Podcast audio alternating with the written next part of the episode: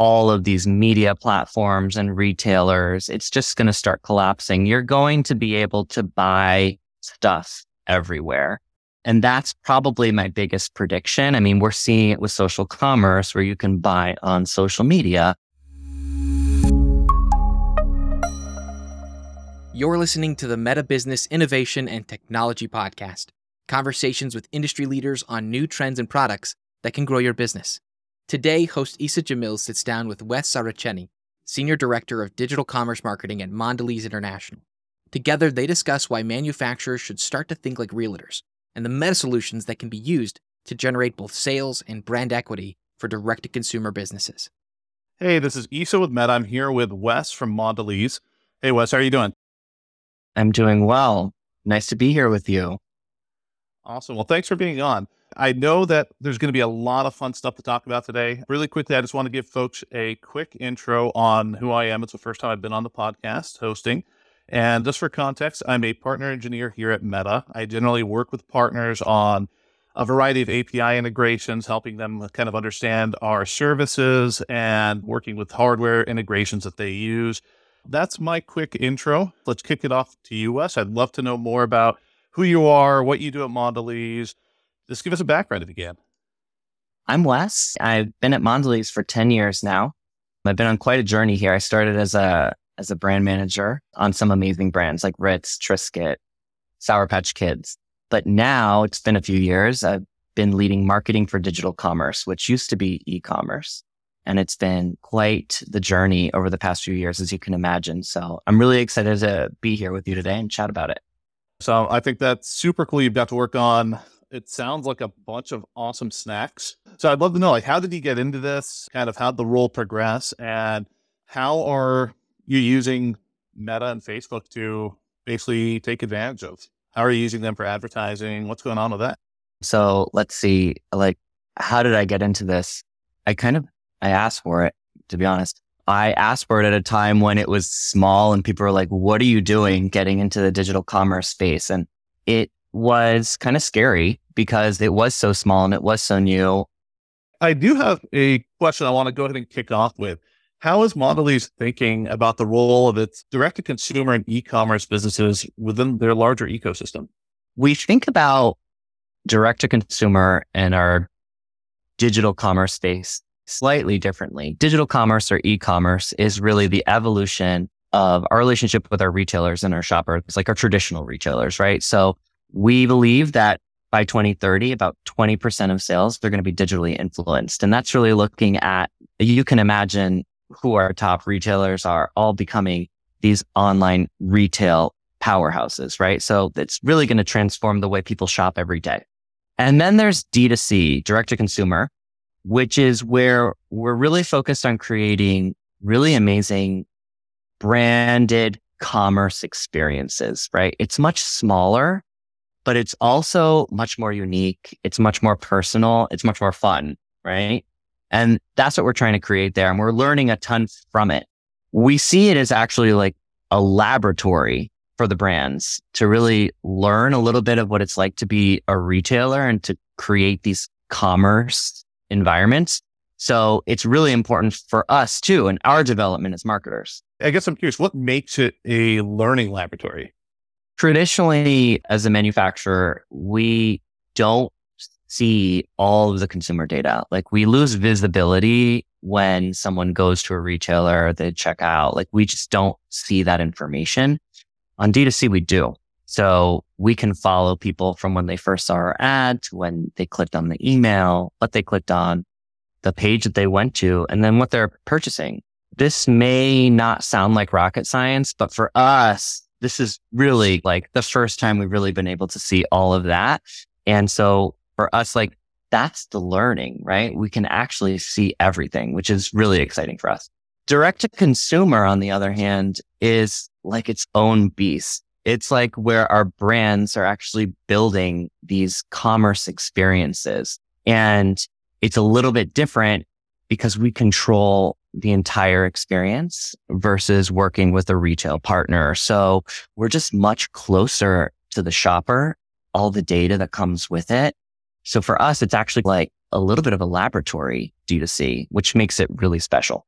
I'm going to dig in there. I, I guess I'm I'm going to be a little naive here. Can you explain how does that allow you guys to be closer to me? What is it that lets you guys get closer there? And can you give me like an example? I know you guys are working on some stuff like with Oreo and Sour Patch. I mean, I would love some examples there just to get a better feel. Yeah. So right now our D2C businesses are focused on Oreo.com, where you can customize your Oreo cookie, and then SourPatchKids.com, where you can create your own mix. What's really amazing about these businesses is that we can follow the consumer from the moment that they see an ad or learn about this to the moment they check out. That's really unusual. We really don't get to see the full journey as a manufacturer until now. So we're really able to follow these people, understand what they're buying, why, where they're coming from. And it's just, it's really powerful. We're just getting so close to the consumer. We've thought over the past few years that we really knew our consumer and our shopper, but I don't know that that's really been the case until now. Like we're really seeing it firsthand. Okay. So I need this again. I'm going to back this up just slightly. So you mentioned I can customize my Oreos and I can go ahead and order like that. I'm curious from there, can we dig in? I mean, I love the idea, but can we dig into like that benefit? Well, how's that going to benefit you guys overall? And I'm curious, like, how does that relate to some of the work that you're using Meta for? Like, how does that help you? And how does Facebook help you guys with this? Yeah, I think the reason we're doing this is to create a world of Oreo and a world of Sour Patch Kids where people can really engage with the brand, unlike any other brand, really. This is what I think makes a brand iconic. They can make the product their own. They can put their family's photo on a cookie and give it as a gift. It's really, it's special. This is not something that you're going to do with an Oreo pack off the shelf, but you can do it on Oreo.com. So it's really this like new incremental occasion that brings Oreo into more personal occasions in people's lives. So from that perspective, I think it's incredibly important for the brand and consumers absolutely love it. Yeah. So that is super cool. I love the ideas and I love how you guys are looking to use this. How's the website being used in this case? Well, we use the website obviously to deliver these incredibly personalized products, but also the websites are a hub for all of the brand activity, which is really important. It really is a great blend of equity and commerce. And a great example is how we're using the website to launch limited editions. So we've done it with the most Oreo, where we had an Oreo that was stuffed with itself, which, if you can imagine, the most delicious thing in the world. Oreo Inception. That's what I'm going to say. You know what? That's what we should have called it, to be honest. So we had Oreo Inception launch or the most Oreo and it launched with an amazing like Oreoverse campaign. It had augmented reality ads, which were done with Meta, Reels, Horizon World. So all of this stuff was attached to it. So it really allowed us to play with a whole suite of tools. But then also we just launched Oreo Super Mario on the website and we used the website as a way to launch it before it was available in market. And these are the types of things that you can do to drive buzz and make everything really exciting, right? So we're really excited to use the website in a whole host of different ways. Awesome. Okay. So I'm going to actually dig in a little bit more here and I'm going to ask, what do you feel like knowing all of this information is the biggest challenge facing marketers today? And I guess from your standpoint, knowing all this and all the super cool work that you guys are doing on that same line of thought, what keeps you up at night when you think about those big challenges facing marketers? So one of the biggest challenges we have today, I think it's, we're a little bit of a victim of our own size and organization in a way where we have brand marketers that are really focused on driving awareness of their brands. And then we have digital commerce teams and shopper marketer teams and sales teams that are really focused on driving conversion with retailers. And we sit in different places, right?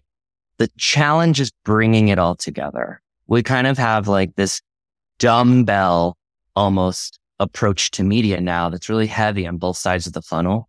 And it's up to us to break down those silos and make sure that a brand marketer is really thinking about everything from awareness all the way to conversion. And that's not easy at an organization like ours to really bring it all together.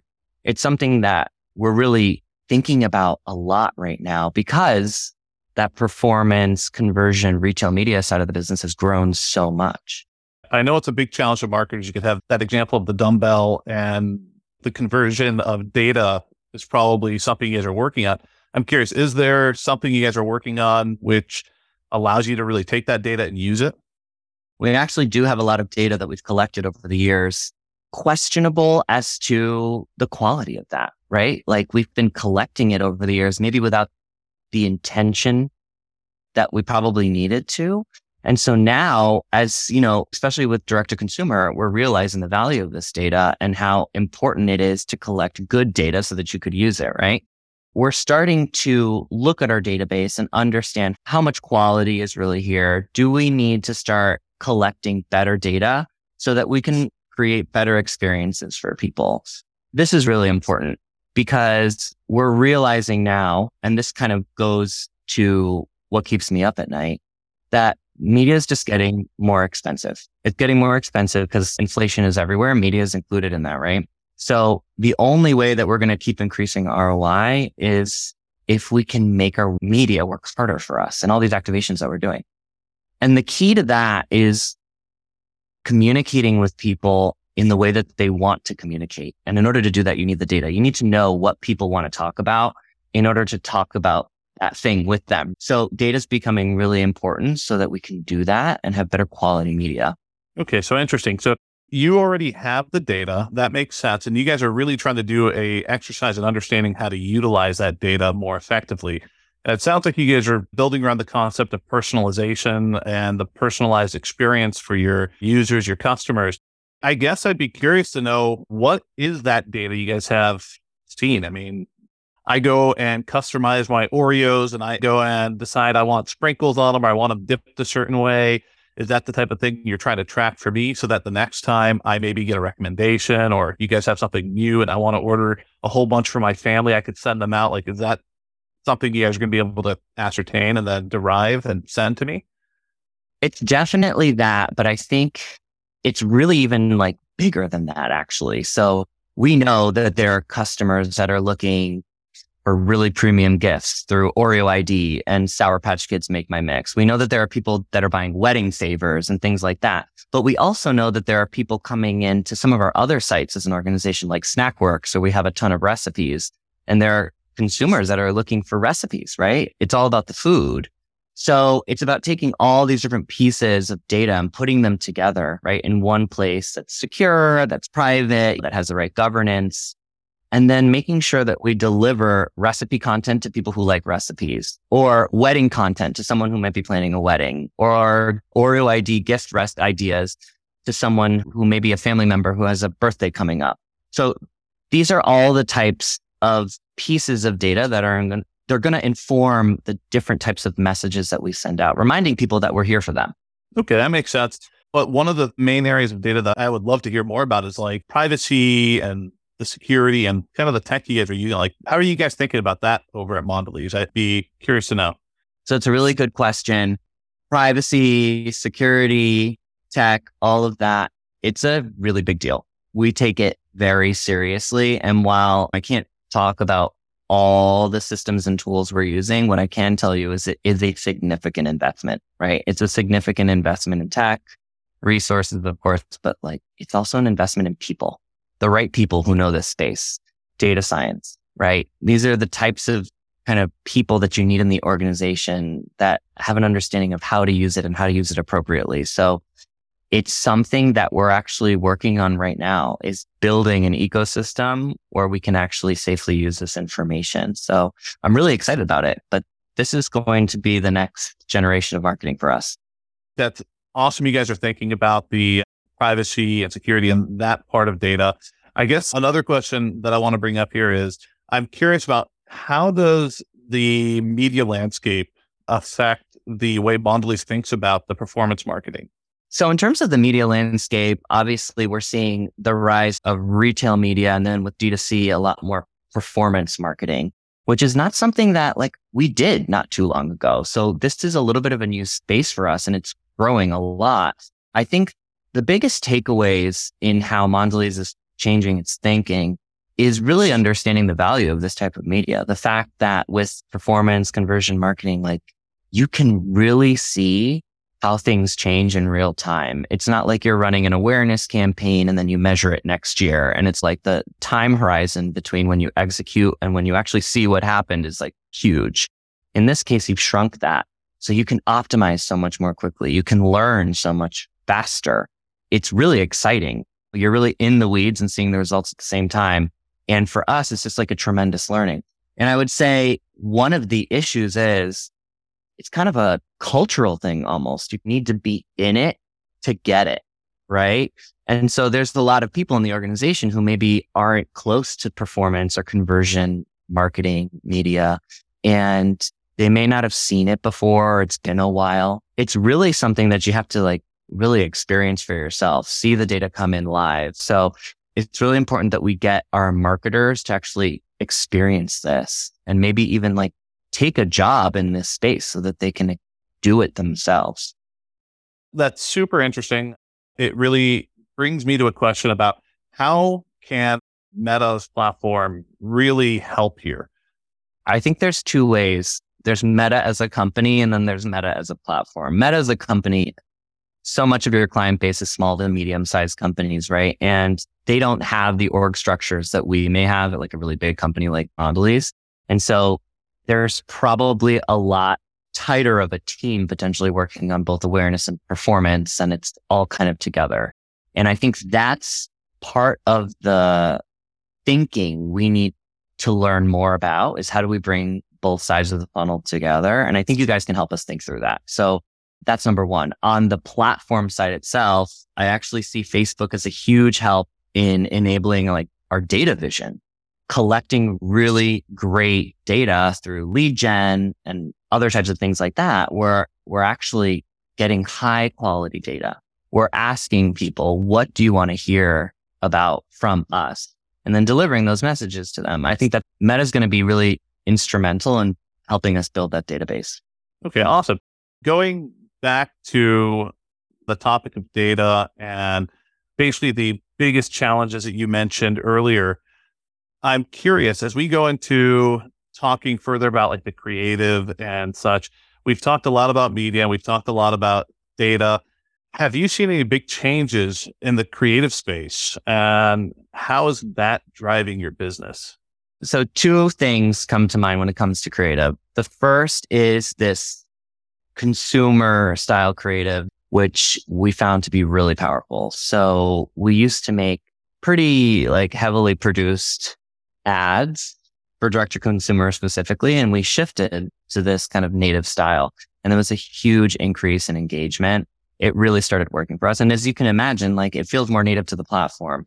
So it's fun to make, it's fun to watch, and it really works. So we've made a huge shift there. The next thing is really a new creative format for us. And it's really old school. It's emails and it's text messages. So we've dabbled with this in the past a little bit.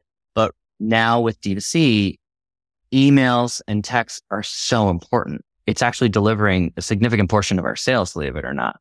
And if you think about it, it's really personal. Like your inbox is your own. Your text messages are your own. So we're really appreciative of people that allow us to speak to them in that way. And this is also a really engaging format. It's like the ultimate ad. You can really tell a story, right? So we're learning a lot about CRM and how important it is. And now we're starting to take it out of just the context of D2C and we're starting to do more with it just for our base business and our other brands. Interesting. Can you actually dive into a little bit more on that? Like, how are you guys using it? Like, do you have an example of a product that maybe you guys are using it with and what you would assume your end users are actually seeing? I mean, I get old school email, even text.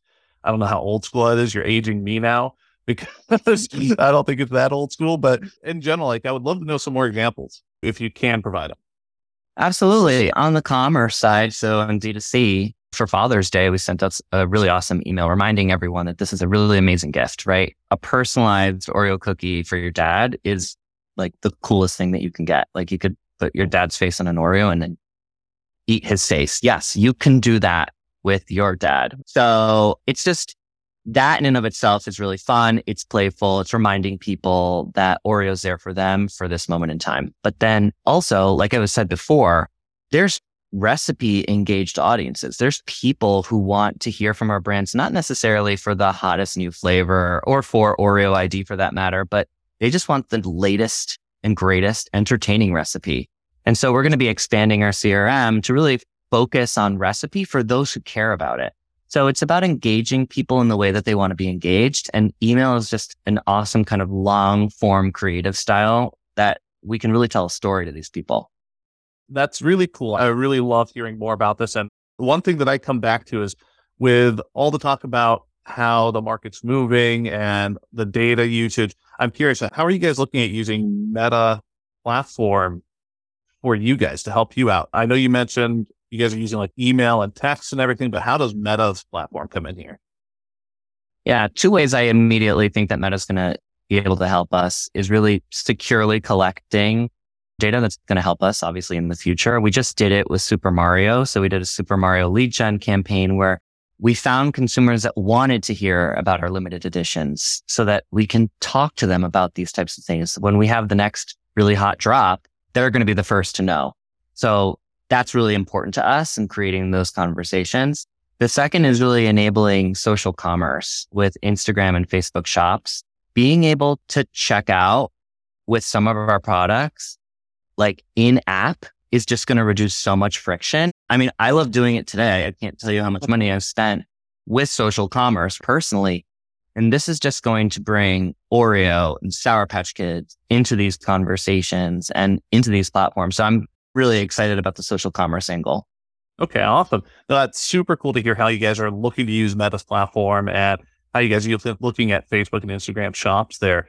I guess something I would love to know is like, how are you guys actually thinking about this as you're approaching 2030 and the e-commerce growth you're talking about?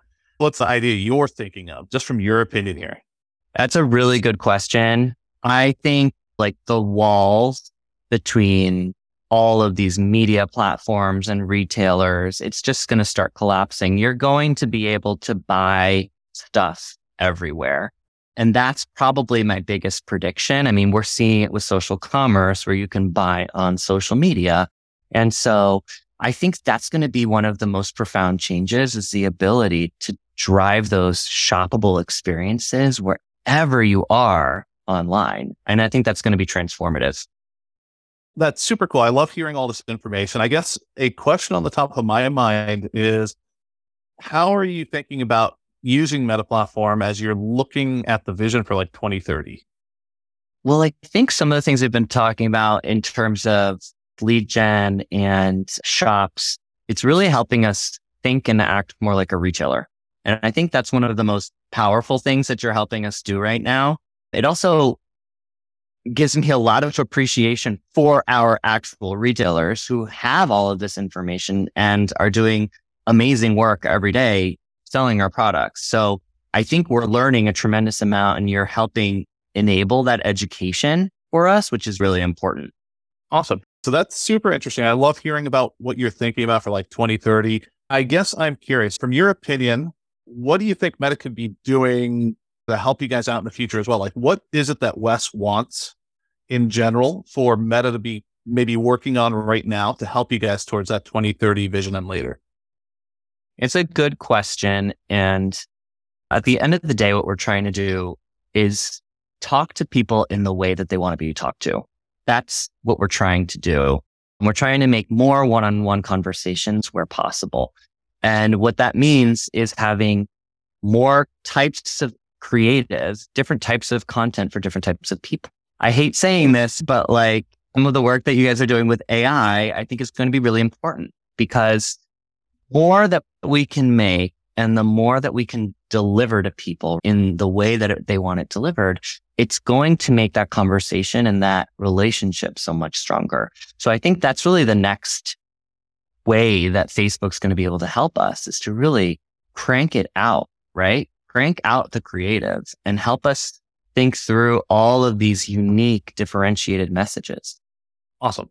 So Wes, I know we're getting the time here. I'm curious from your experiences and all the really cool campaign work we've done together. What's one of those campaigns that you've really been excited about and has been just in your mind overall?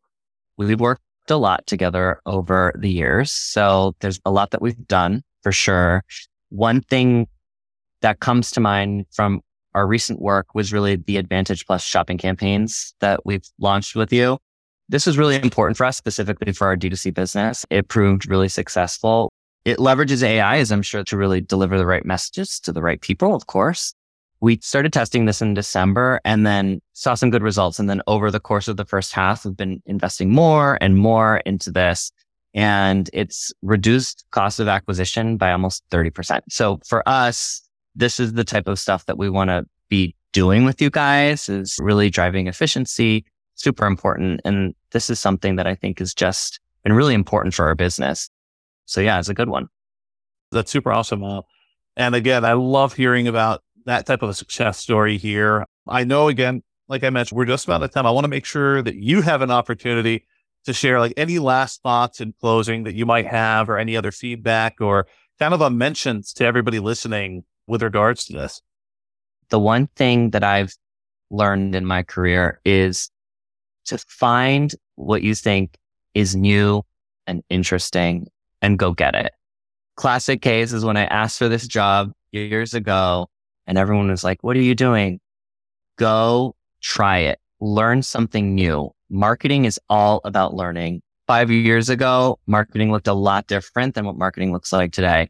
And so that's probably my biggest piece of advice is just go out there and learn something new. That is amazing. No, thanks so much for that, Wes. I think that's a great sign off of advice there. Isa, it was so great talking with you about all of this stuff that we do every day.